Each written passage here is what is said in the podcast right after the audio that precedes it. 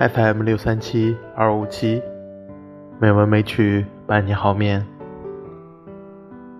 亲爱的朋友们，大家晚上好，我是主播小黄。今天是二零二零年一月十四日，欢迎您如期来到美文美曲第一千八百九十八期节目。今天继续给大家带来原创的人物传记。恩奇都。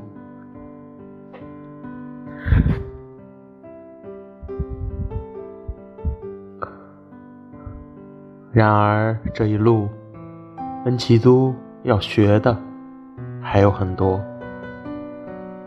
他本是和深山中的野兽们一同度日，完全不晓得人类社会的文明以及那些繁琐的规矩。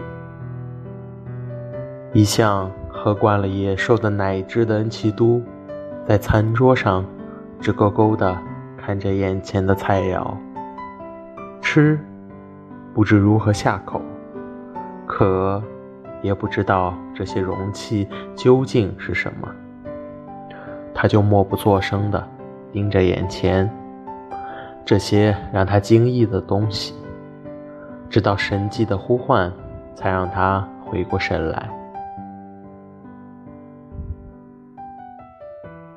恩奇都模仿着人类的样子饱餐了一席，又将几杯烈酒连连穿喉饮下。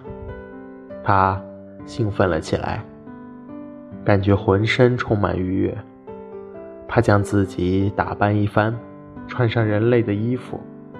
天神赐予他的容貌，使他看上去和那些俊美的新郎别无二致。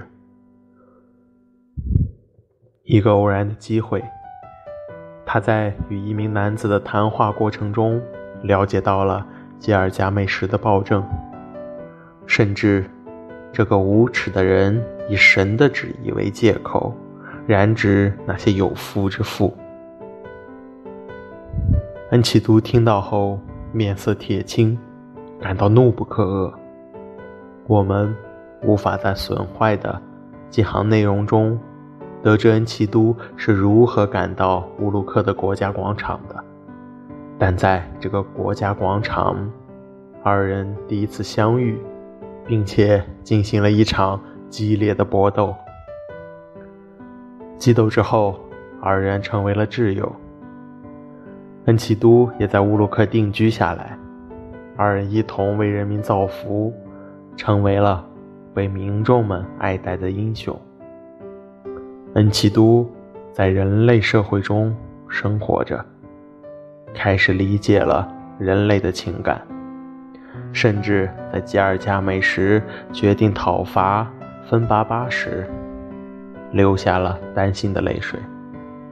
没错，自丛林中出身的恩奇都，当然知道那个芬巴巴是多么强力又令人恐惧。他变了。变得完全像是人类一样，再也不是那原始的野兽。在杀死天牛，惹得神灵发怒之后，恩奇都因为两人必须死一个的惩罚而病故。是身为一件兵器，身为一名人类。恩奇都在人世间走了这么一遭，以惩罚吉尔加美什为目的而降生的他，最终达成目标了吗？是的，他达成了。他成功的改变了吉尔加美什暴虐的本性，助他成为了一位贤明的君主。而他的离去也让吉尔加美什第一次痛彻心扉。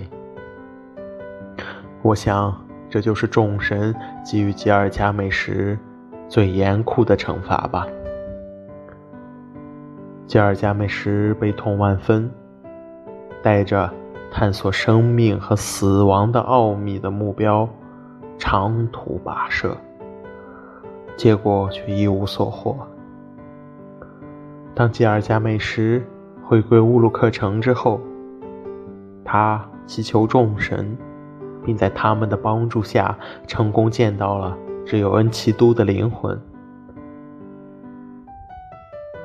吉尔加美什请求恩奇都告诉他大地的法则，但恩奇都却只用这一段话作为回答：“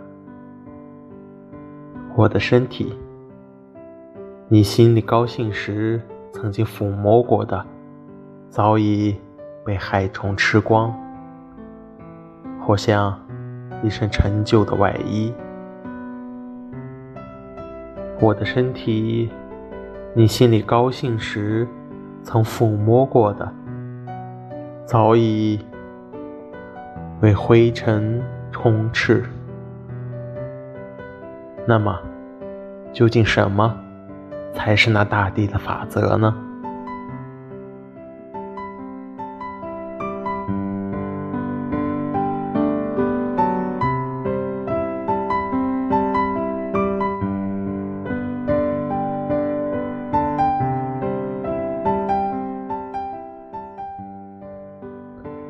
今天的配乐是安静的午后，希望这优美的音乐能够伴你好眠。今天的节目就到这里了，感谢您的收听，亲爱的听众朋友们，大家晚安。